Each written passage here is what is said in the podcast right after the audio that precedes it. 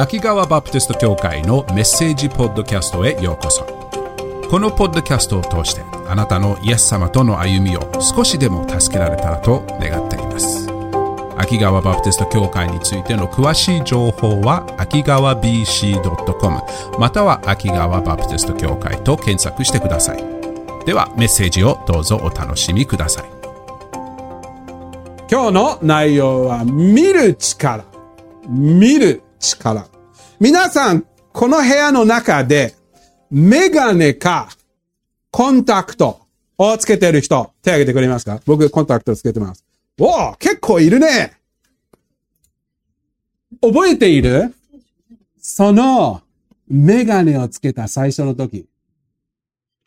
メガネをつけた、例えば子供の時とか、メガネをつけた瞬間覚えてますか？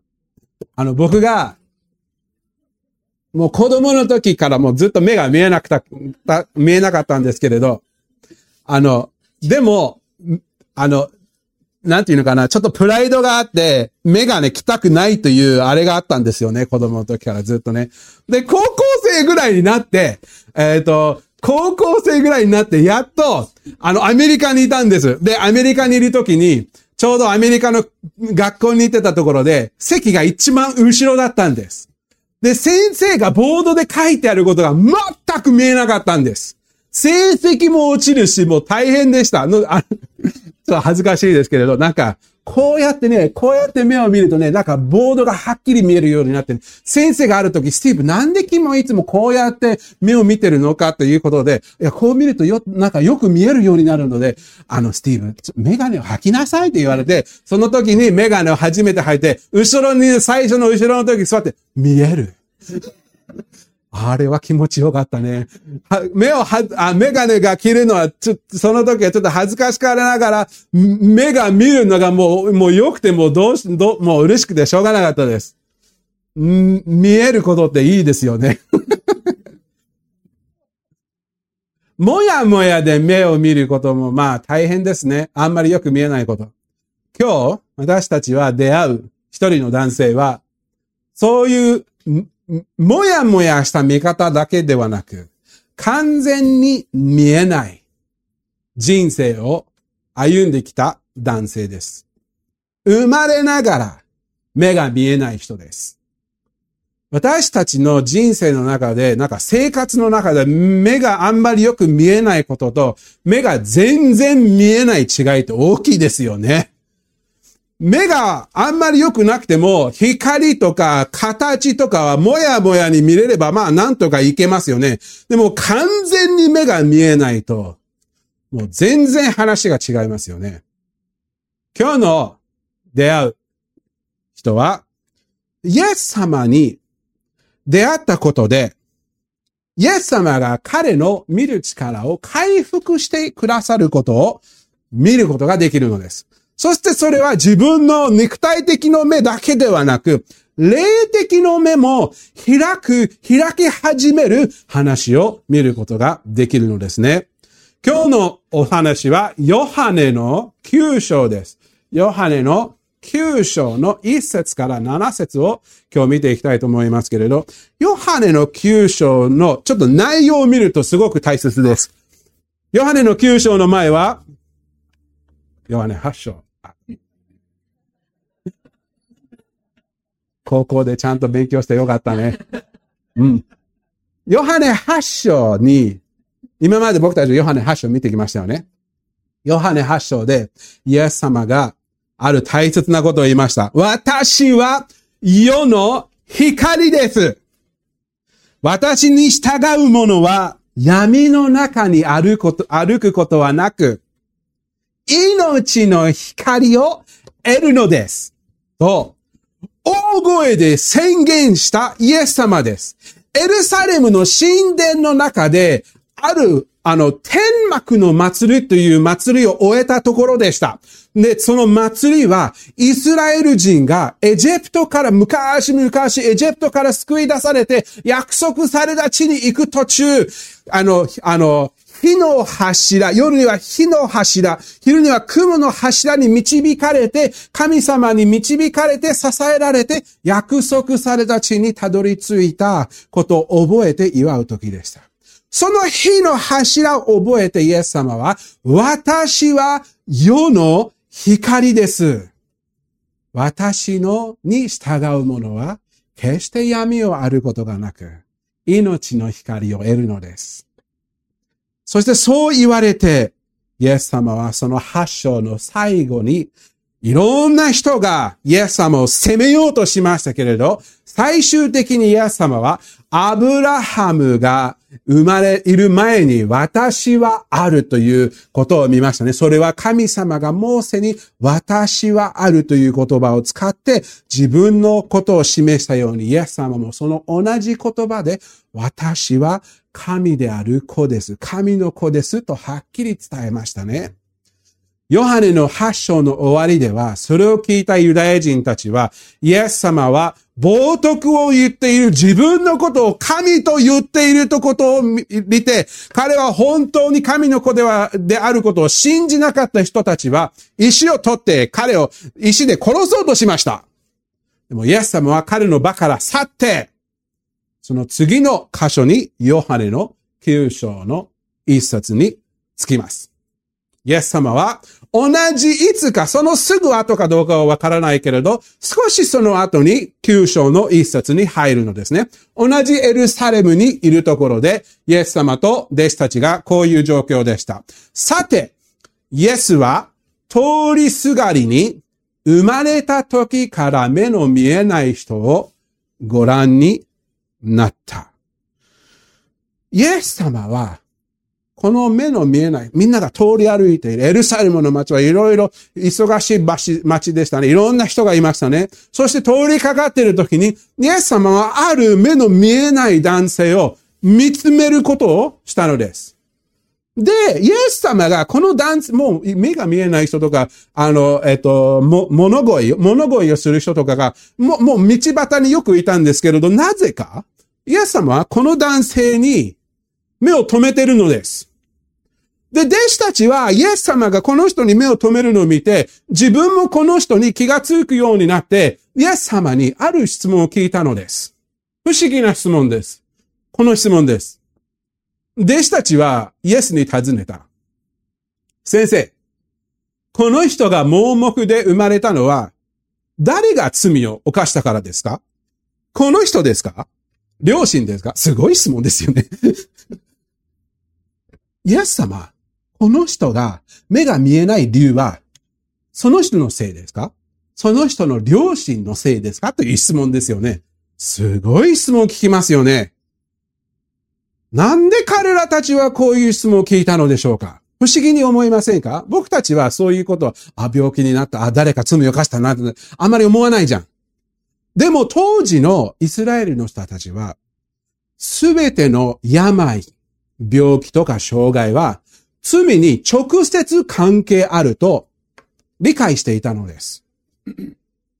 自分が罪を犯すか、両親が罪を犯してしまうことは、神様の裁きを病気や障害を通して受けてしまうと考えてたんです。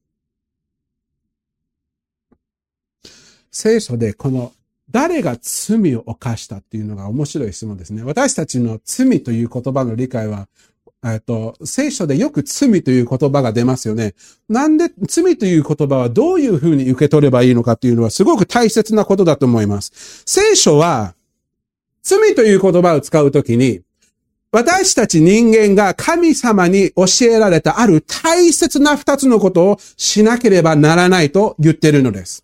その大切な二つなことは、一つは、あなたを作って、あなたを支えて、あなたを愛している神を愛することですね。神様に作られた、神様に恵みを受けている、神様に日々支えている、その神様に愛を示すこと。感謝の気持ちを示すこと。信頼をすることですね。そしてもう一つは、隣人を愛しなさい。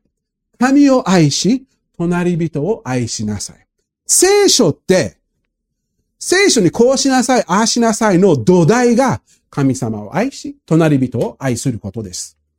で、それを、それに、えっ、と、隣人を愛したりしない行動が神様の目で、これは良くないことです。神様を愛さない、愛をに反対することは、これは良くないことです。もちろんその中には強盗とか、えっ、ー、と、人殺し、殺人も含まれていますけれど、神様によると、あなたの隣人を愛さない行動も、私はそれは良くないというのです。妬みとか、嘘とか、許しをもらおうとしていても許さないこととか、そういうことも神様は、や、それは隣人を愛してないことではないでしょうか。と示しているのです。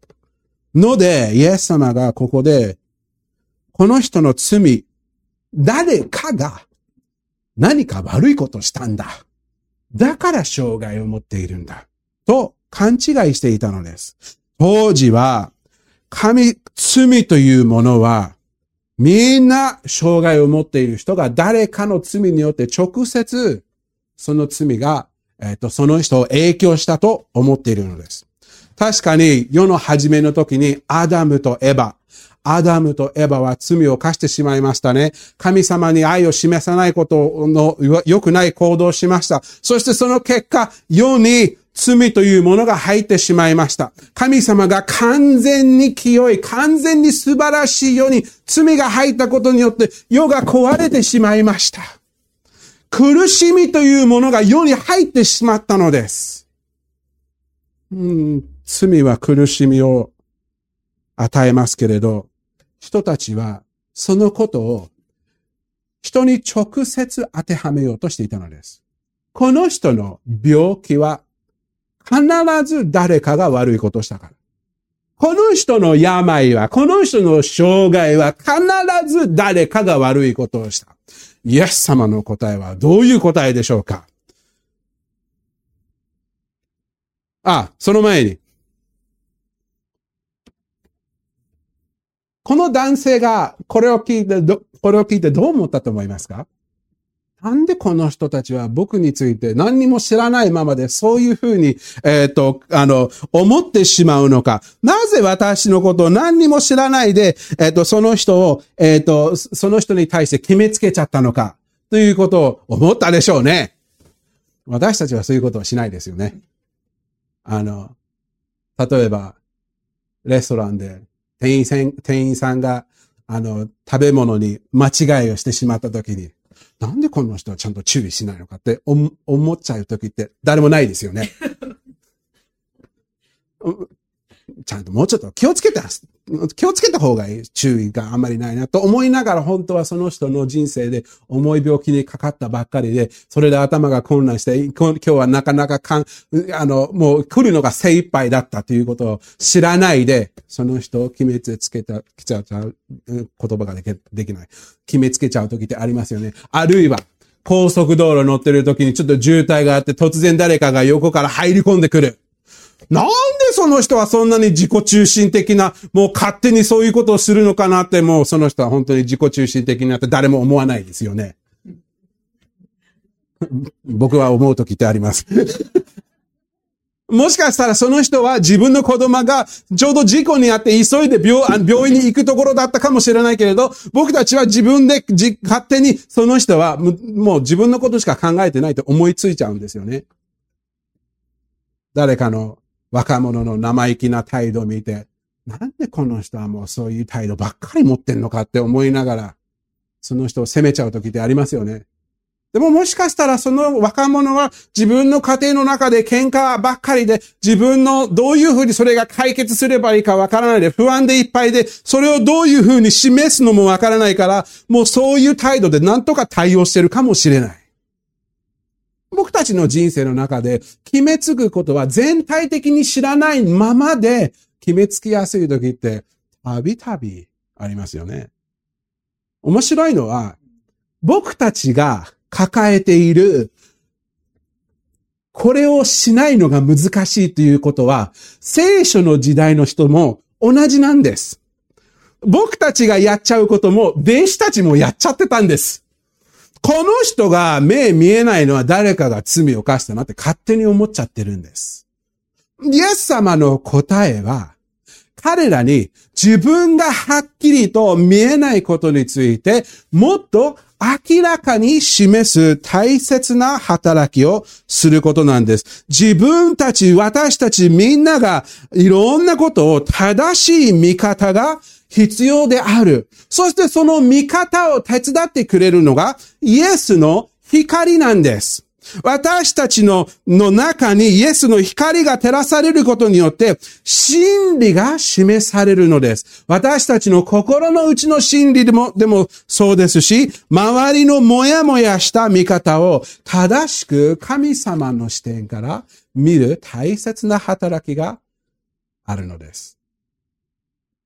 これがイエス様がこれからこの状況に弟子たちの目を開くと同時に、この人の目を開く大切な働きをするのです。この人の状況に光を照らしてくれるのです。常に見える範囲だけではなく、その奥に深い状況があること。イエスの答えは3節イエスは答えられた。この人が罪を犯したのでもなく、良心でもありません。この人に神の技が現れるためです。君たち、イエスイエス様の答え。君たち、この人は病気であること、目が見えないのは罪の理由ではないです。罪のせいじゃないです。もっと大切な理由で、この人にこのような状況が起きたのです。それは、神様の素晴らしい栄光を自分の人生で普通の人が経験することができないような経験をするためです。時には苦しみ、それは病気も障害も含めます、含めますけれど、苦しみは神様が他の方法では見えないような自分の偉大さ、素晴らしさ、あの、信頼さを示すために必要なことなのです。苦しい時も、苦難の時にも、神様は真実なお方である。そういう時でも神様は信頼できるお方である。神様は私たちにとって十分なお方であることを示してくれる大切な貴重な時であります。そして、例えば、すべてうまくいくときに神様の信頼ってある面まで行きますよね。でも難しい時が来るときに自分が苦しい時に、なん、そういう時にでも神様の、神様の、えっと、恵みは十分である。苦しい中で喜びと平安を経験することができるのは、神様の支えによることを経験するときに、そういうときに神様の信頼性を感じることができますよね。難しい時に大変な時でも神様は信頼できるお方である。神様は私たちにそれを示すときに私たちの苦しみや苦難をも用いてくださるお方なのです。私たちは神様をそういう時に明確に経験することができるのです。でもそれだけではないです。私たちに神様を示すだけではなく、私たちを通して神様はご自分の栄光を示してくださるのです。私たちが周りにいる人に神様の栄光を示す素晴らしい器になるのです。私たちの苦しみの、あの、絵を見たことがありますか？まあ、もう多分みんな絵を見たことがあると思います。博物館、博物館だよね。博物館。絵を見るところ。ありがとう。美術館。美術館に行くときに、この絵はすごいな。な、どうやってこの人はそういう風な色を使わせてこんなに美しい絵を作ったのかなって思う時ってあるかもしれませんよね。そのキャンバスに描かれた絵で、その絵、あの、アーティスト、絵を描く人の技術が見えますよね。私たちの人生の中で苦しみのキャンバスというところで、神様の真実さ、神様の信頼性、神様の愛、神様の恵みがよく描かれる時もあるのです。苦しみのキャンバスを通して神様の素晴らしい愛がはっきりと示されることがよくあるのです。なんでこんなに辛いのにこんなに喜ぶことができるの？なんでこんなに苦しい時にこんなに平安で入れることができるの？これは普通じゃない。そうなんです。普通じゃないんです。神様に支えられているからしかできないことなんです。神様に愛されているからしかできないことなんです。神様は私たちの苦しみのキャンバスさえ使って用いてくださるお方なのです。とうとう、この人の苦しみのキャンバスにイエス様が描き始めるところが来ました。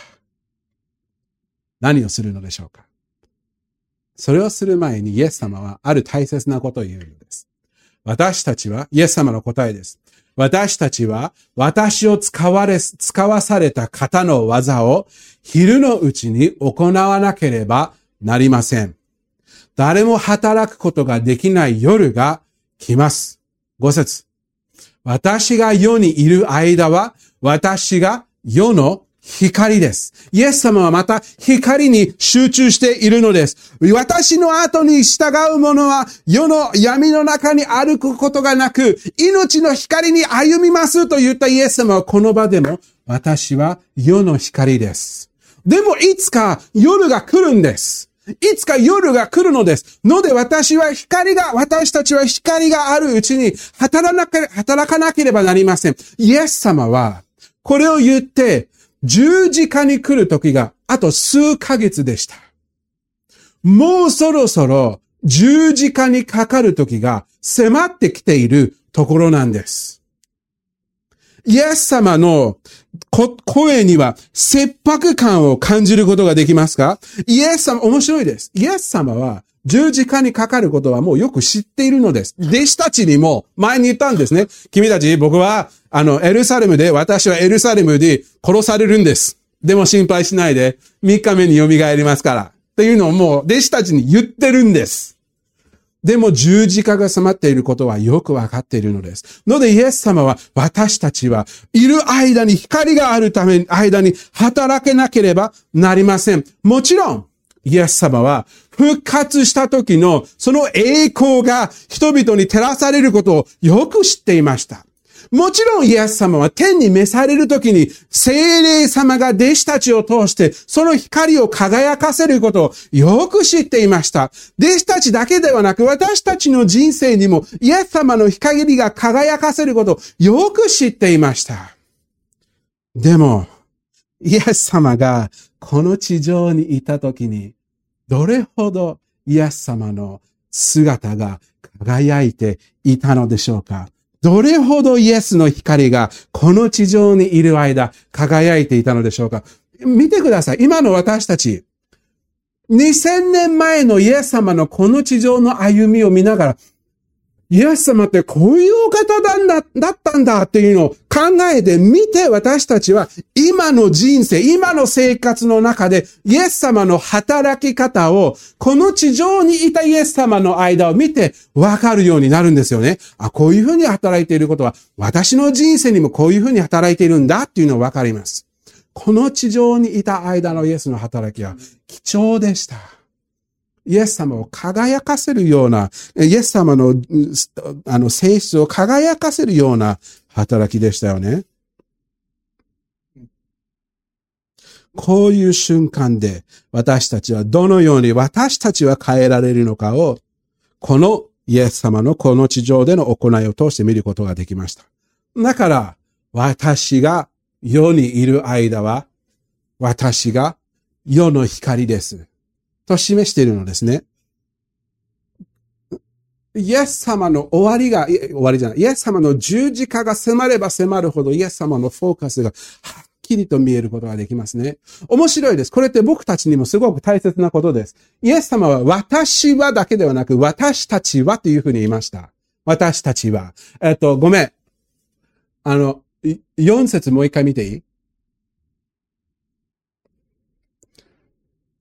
私たちは私を使わされた方の技を昼のうちに行わなければなりません。もちろんイエス様はそれにフォーカスしていました。でも私たちもフォーカスする大切さがあります。私たちの夜がいつか来るんです。この地上にいる時間が終わる時が来るのです。みんなそうです。いつか私たちは死に直面することがあるのです。イエス様は私たちも時間の大切さを忘れないようにと言ってるのではないでしょうか。日々の生活の大切さ、私たちの人生って本当に素早く通りますよね。あっという間に人が結婚しちゃうんです。もう本当に子供だったにもかかわらず、もうあっという間に結婚しちゃうんです。思わぬ時に。あっという間に孫ができ、まあその話は僕について言ってることですけれど、僕はもう、あの、もうそろそろ孫が生まれるんです。もうなんかおじさんにな、おじいさんになるんです。人生って思う、思う、思うより早く進むものなんです。思うような時間ってないんです。今日って大切なんです。明日って大切なんです。そんなに余裕があると思わないでください。それだけではないです。自分の集中、今日のフォーカスって大切なんです。それと同時に自分には何もできないと思わないでください。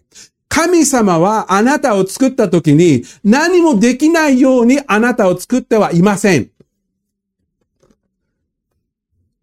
あなたはイエス様を信じていれば、霊的な賜物を与えられているのです。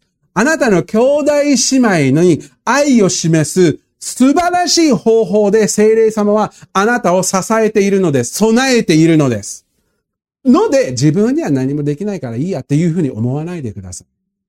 神様はあなたの心の中に光を、光を照らしているのです。その光を輝かせながら日々を歩むことって大切なんです。イエス様はこのように言ったのです。マタイの5章の14節あなた方は世の光です。イエス様があなたの人生に入っていれば、あなたはイエス様を自分の救い主として信じ受け入れた時に、イエス様、私は悪いことしたことを認めます。私の罪を許してください。私を救ってください。永遠の命を与えます。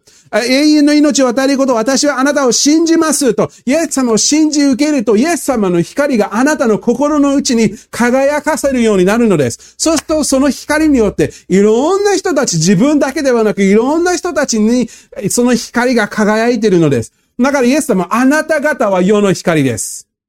光はどうするのですか？闇の上に街は隠る、隠れることができません。15節。また明かりを灯しびし、明か、明かりを灯して、明かりを灯して、マスの下に置いたりはしません。食台の上に置きます。そうすれば家にいるすべての人が、を照らします。光は示すためにあるものなんです。ろうそくに火をつけて、ああ、ここどこに置こうかな。これ隠そう。誰もしないです。ですよね。神様は、イエス様はあなたの心に光を入れたのは隠すためではないです。周りの人が見えるためにあなたにの心に光を照らしたんです。ので、今光があるうちに照らされましょう。わかる？アメン。イエス様の光はすごいです。ここでイエス様が奇跡を起こすのです。ヨハネの9章の6節に入ると、面白いです。6節を見る前に、ヨハネはもう先に何度も何度もイエス様の奇跡、もうイエス様がヨハネが、このヨハネの福音書のヨハネで、イエスの弟子の一人ですね。ヨハネはイエス様の奇跡を数多く見ました。最後の方で、イエス様の奇跡について書いた言葉は、もうこれを全部書こうとすれば、もう紙が足りないです。と言ったんですね。もう常に奇跡を起こしているイエス様ですけれど、面白いのはヨハネはイエス様のいろんな奇跡の中から7つしか書かなかったんです。7つ。で、これが6個目。あともう、この後にもう一つがあるんです。なぜヨハネは7つしか書かなかったかというと、その奇跡を通して、イエス様は本当に神の子であることを示すために、それをはっきり表すために、この7つの奇跡を記録したのです。ちょうどイエス様がエルサレムの神殿の中で、私は世の光ですと言った後に、この奇跡をしたのはわざとです。イエス様は私たちの光であること。肉体的な目の光だけではなく、心の目を開かせるお方であることを私たちに見せるためです。奇跡を見ましょうかマタイの9章の6節イエスはこう言ってから、この人が罪を犯したんじゃないよ。お父さん、お母さんたちも罪を犯したんじゃないよ。この人の、この人が見えないのは神様の栄光がこの人の人生に普通にはあんまり経験できることのないような奇跡がこの人、人の人生の中で神様の栄光が照らされるためだよと言ってから、地面に唾をして、その、その唾で泥を作られた。そしてその泥を彼の目に塗って、言って、白ワム、訳すと使わされたものの池で洗いなさい。と言われた。そこで彼は言って洗った。すると見えるようになり、帰って言った。すごいです。ヨハネは結構普通に言うのね。この人が見えるようになった。帰った。終わり。でも実際に起こったことを考えてみてください。一つは、あと、もう一回六節見ていい？地面に唾をして、イエス様がしゃがんで泥を使い始めるんです。8章にも似たようなことしましたよね。泥を使って。ある女性が会員で捕まって、指導者たちが、そのエルサレムの指導者たちが、イエス様のところにつけて、イエス様に罠をかけようとして、この女性を責めた時が、この人は悪いことをしたのです。本当は、イエス様はこの人は立法によってこの人を殺すことを許しますか？それとも殺さないことにしますか？どっちにしますか？答えてくださいと、イエス様に罠をかけようとした時がありました。その時にイエス様は、また土を使って地面に書き始めているのです。地面に書きながら何を書いたか誰も僕たちには教えられてないけれど、そのうち土を使うことによって、イエスの光が彼らの心に照らされているのです。真実の光なんです。真理の光。それはどういうことかというと、その指導者たちも心の中は汚れがいっぱいあるよということ、真理の光を彼らの心に照らしたのです。そのことに気づいた指導者たちは恥を感じて帰ったんです。あ、僕も悪いんだ。今度は土を使って別の方で、方法で光を照らしているのです。恵みの光です。目に見えない人が見えるように、こんな平凡な土というものさえ使えるお方が、その土を使って彼らに恵みの光を照らすことができるのです。奇跡の仕方は確かに不思議なやり方ですよね。いや、いや、なんで唾を、唾をかけるってすごいことですよね。本当にイエス様は不思議な方法で働きますよね。地面をよくこんな感じで使ったなって僕たちは思いますよね。イエス様は本当に不思議なお方です。なぜでしょうか？わからないです。天国に行くときに聞きましょう。天国に行って、イエス様なんで土を使ったんですか?ってね、聞けばいいかもしれないですね。この人、見えない人の目から見ればちょ、ダメだ。それ使っちゃダメだ。この人の状況から見たらどうでしょうか?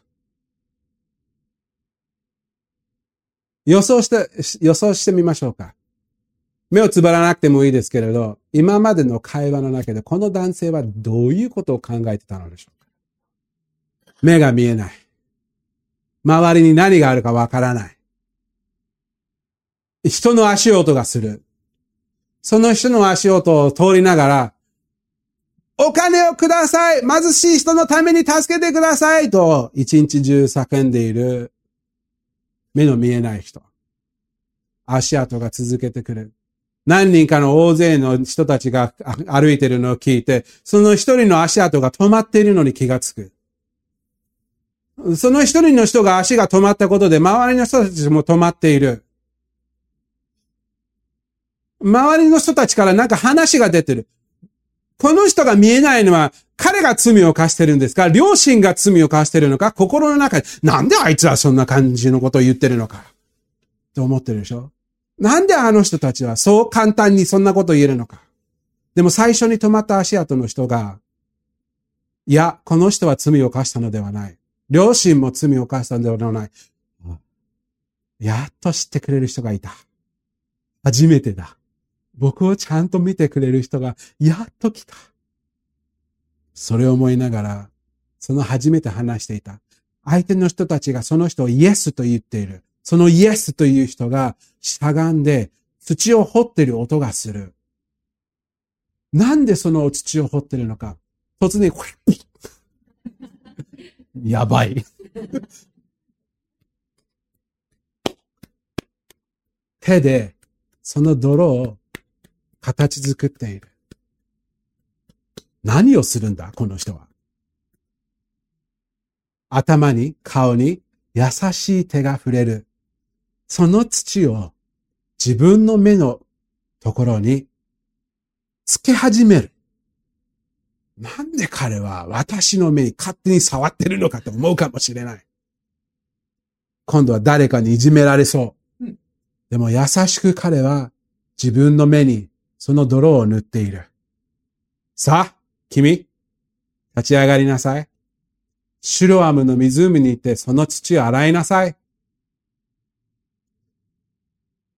自分でそう簡単にできるもんじゃないよ。目が見えないじゃん。でもまあ行ってみよう。立つ。シロアムの海の方向へ歩き始める。でも周りが見えないから結構難しいこと。すみませんシロアムの湖のところに連れて行ってくれますか？ああ、わかったよ。やってあげよう。その人の手を連れて、シロアムの池の方に歩き続ける。着いたよありがとうございますまだ目に土がいっぱいついている。周りの人たちはなんでこの人に土が目の上にあるのか、ちょっと恥ずかしいけどしょうがない。湖のところに来て、落ちたら、いや、落ちたらちょっとやばいので気をつけて下を歩く。目を触りながら、あ、手を触りながら、手がやっと冷たい水に触れる。洗い始めよう。水を洗い始める。始めれば始めるほど、始めた、洗い始めたら、なんと、その土から光がピーンと照らされるようになってる。お？なんだこれは？洗い続ければ続けるほど、必死に洗い始めると、だんだんと見えるようになってくる。なんと光が自分の目に入ってきている。それだけではない。目を開くと、自分の姿がか、その水の上に歩いて、僕ってこんな感じの人だったんだ笑えるもんだ、みたいな感じだったかもしれない。見えるようになった。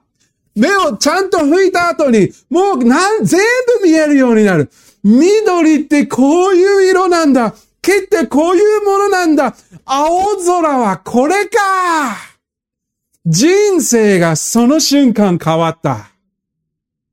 それだけじゃないです。お父さんお母さんのところに早く帰りたい。帰って、お父さんさんやっと見えるいつも、ずっと今までは手で触ろうとした顔がやっと見えるようになる。兄弟、姉妹、家族が見えるようになって、もう彼は大喜びでした。そのように、彼の人生は、その日、完全に変えられました。見る大切さ、見る喜びを、普通の人はなかなか経験できないようなことを経験できたのです。見るだけではなく、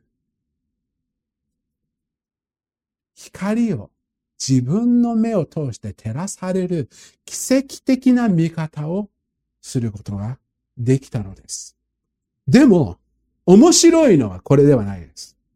もっとこの日からこの人はもっと大切な見方を見始めるようになったのです。それは肉体的な見る力だけではなく、霊的に見える力でした。なぜかというと、今日から来週も再来週も見ていきますけれど、この人は、イエス様は実際にどのようなお方であるのかを初めてはっきりと見始めるようになるのです。この人生が変わっただけではなく、永遠の人生が変わるきっかけになったのです。私たちは見る力というのは大切なことです。よねこうやって見れることはすごいですけれど、もっと大切なのは、神様をはっきり見えることです。イエス様をはっきり見えることです。自分の心をはっきり見えることです。なぜかというと、その方が貴重なんです。僕たちはどんなにこの目で見えていても、この地上にいる期間は限られていますよね。永遠の命は限りはないんです。神様とずっと一緒にいるというのは素晴らしい特権です。神様が私を子にしてくれる特権は素晴らしいことです。これが始まるのは、あなたはイエスをどのように見るのかが一番大切なことです。それをイエス様は、この人の光、この人の心に光を照らし始めたことのスターティングポイントでした。この後にも、来週も再来週もこの人のどういうふうに霊的な目もだんだん開かれるのかを見ていきますけれど、最終的にはこれです。イエス様は私たちが今までにははっきり見えないことをはっきりと見えるようにしてくださるお方です。まさにイエス様がヨハネの8章22節に言ったその通りです。ヨハネの8章の12節こう書いてあります。書いてある。入れてない？あ、ごめん。私は世の光です。私に従う者は闇の中を歩む、歩むことがなく、私の光の中で、命の光の中で歩むことができる。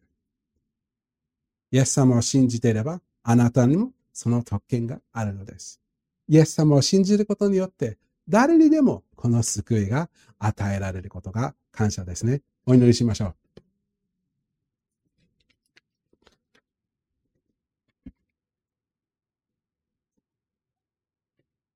頭を下げたまま、目をつぶったまま、私たちは、この数世紀で今現在私たちの生活に当てはまることを何個か見ることができました。一つは自分が他の人の味方に対してのことでした。自分は他の人に勝手に決めついちゃうことがあるかもしれません。他の人はこういうことをしている。実際は自分の心がそれを勝手に決めついちゃっていること。それを気をつけること。そしてそれだけではなく、自分もはっきりと相手の人だけではなく自分の心をはっきり見る大切さがある。それを正しく私たちの心を照らしてくださるのはイエス様です。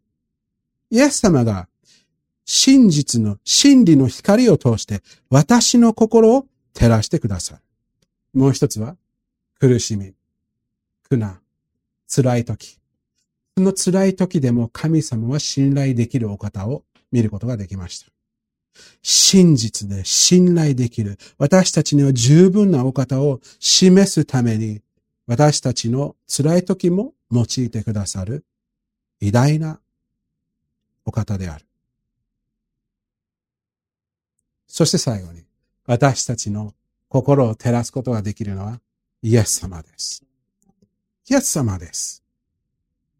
イエス様がこのためにこの世に来てくださいました。私たちの心を示して、そしてその心の罪を完全に許して清めるためにイエス様は十字架に行ったのです。十字架を耐えて復活して今もあなたの人生の中でその光を照らしているのです。私たち一人一人がその光に気づき、その光に減り下って理解して、あ、私も罪ある心があるんだということを理解して、イエス様の十字架の犠牲を受け入れて、自分もイエス様に信頼をすることを決めることですね。それによって私たちもイエス様の素晴らしい光が自分の心の中に照らされるのですね。イエス様、そのように私たちの人生に働いてくださってありがとうございます。今日の御言葉を本当にありがとうございます。あなた様の見業で私たちも自分の生活の中で必要なことを見ることができました。感謝します。どうか私たちはそれにふさわしい応答ができるように助けてください。イエス様の皆によって感謝して祈ります。アーメン。